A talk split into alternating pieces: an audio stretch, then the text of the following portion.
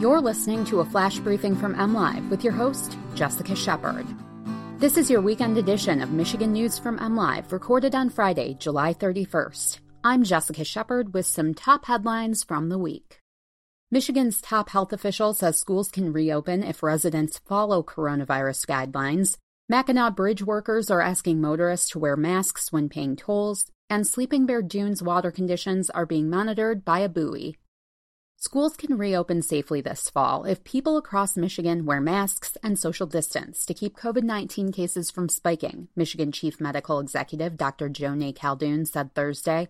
Khaldun, during a virtual town hall, said people must follow safety guidelines Governor Gretchen Whitmer has outlined in order for schools to open safely in August.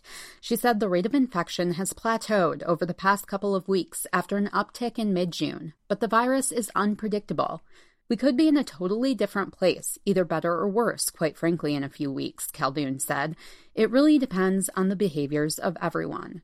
Districts across the state must adopt back to school plans by August 15th, including virtual, in person instruction, or a hybrid. Ann Arbor Public Schools recently announced they will start the school year remotely. Other districts, including Grand Rapids and Muskegon, are considering that option. Drivers crossing the Mackinac Bridge are being asked to wear face masks at the bridge's toll booths. The Mackinac Bridge Twitter account, maintained by the Michigan Department of Transportation, shared a post this week requesting that motorists put on a face mask when paying bridge tolls, even though it just takes a few seconds. Our collectors interact with thousands of customers each day, so please, for their safety and yours, wear a mask when you reach the toll booth the Post said. According to newly released monthly traffic statistics from the Mackinac Bridge Authority, 366,000 vehicles crossed the bridge during the month of June, down 18% from June of 2019. Anyone can now access real time information about water conditions at Sleeping Bear Dunes National Lakeshore and even see video of what's happening beneath the water's surface, thanks to a buoy in Good Harbor Bay.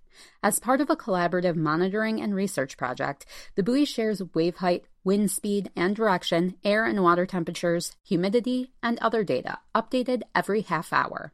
It's also outfitted with a webcam used to create daily time lapse videos of Lake Michigan's mysterious looking underwater floor. Researchers are using the buoy's live data to better understand the conditions that may cause avian botulism, a deadly waterfowl disease tied to an algae called cladophora. But knowledge gleaned from the buoy's constant observations is also being used by others, including the Michigan Department of Natural Resources, the U.S. Geological Survey, and even recreational mariners seeking real time lake reports. Information from the buoy can be found online at the National Oceanic and Atmospheric Administration's National Data Buoy Center. For the latest Michigan news, you can always find us at mlive.com. You can also follow us on Facebook and Twitter. Thanks for listening, and have a great weekend.